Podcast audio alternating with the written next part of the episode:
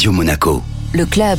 Et l'invité du club Radio Monaco aujourd'hui, Dalia Grasnoble, organisatrice, fondatrice du Ball of Prince and Princess à Monaco. Bonjour Dalia. Bonjour Benjamin. Alors présentez-nous cet événement qui va se dérouler très prochainement ici en Principauté. En fait, sa naissance a été lors d'un échange culturel entre Monaco et Italie, parce qu'à la base, j'ai apporté le grand bal masqué, donc Venise à Monte-Carlo avec 5000 costumes dont la première édition a eu lieu au Sporting, suite à des événements et ces échanges culturels entre Italie et Monaco. La première édition du Grand Bal des Princes et Princesses a eu lieu lors du Festival de télévision de cinéma à Venise, à l'hôtel Cipriani, et c'était une grande première. Suite à cette première édition, la SBM et la Principauté un petit peu attendue de ce joli succès. Ensuite, on a démarré ici dans la Principauté avec ce camp de fête. Et bientôt donc la 9e édition, toujours sous le haut patronage de son Altesse Sérénissime, le Prince Albert II de Monaco. Oui, dont je lui remercie de sa confiance.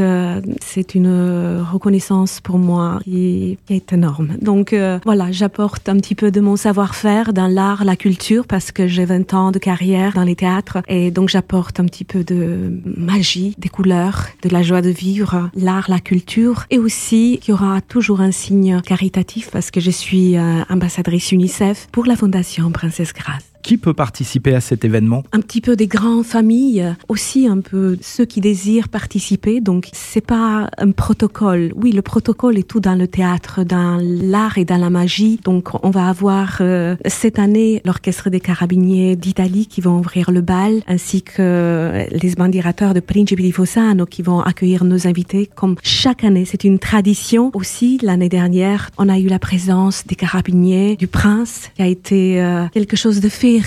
De magique. Quel est le dress code donc, du bal des princes et des princesses et surtout, comment est-ce que ceux qui participent arrivent à trouver des tenues ? Écoutez, le code dress, oui, on dit que c'est un petit peu obligatoire. C'est les grandes robes de bal et le diadème pour les dames. Pour les hommes, c'est bien l'uniforme militaire de cérémonie ou bien le frac. Ces costumes, en général, on a un showroom qui est dédié, donc avec des ateliers qui arrivent de l'Italie, dont notamment Venise. Et pour finir, on rappelle donc les dates du prochain événement qui va se dérouler ici à Monaco et puis comment est-ce qu'on peut se renseigner ? Le 25 juin à l'hôtel Hermitage. Donc toutes les informations seront sur le site noblemontecarlo.mc. Merci beaucoup Dalia. Merci Benjamin, merci Radio Monaco.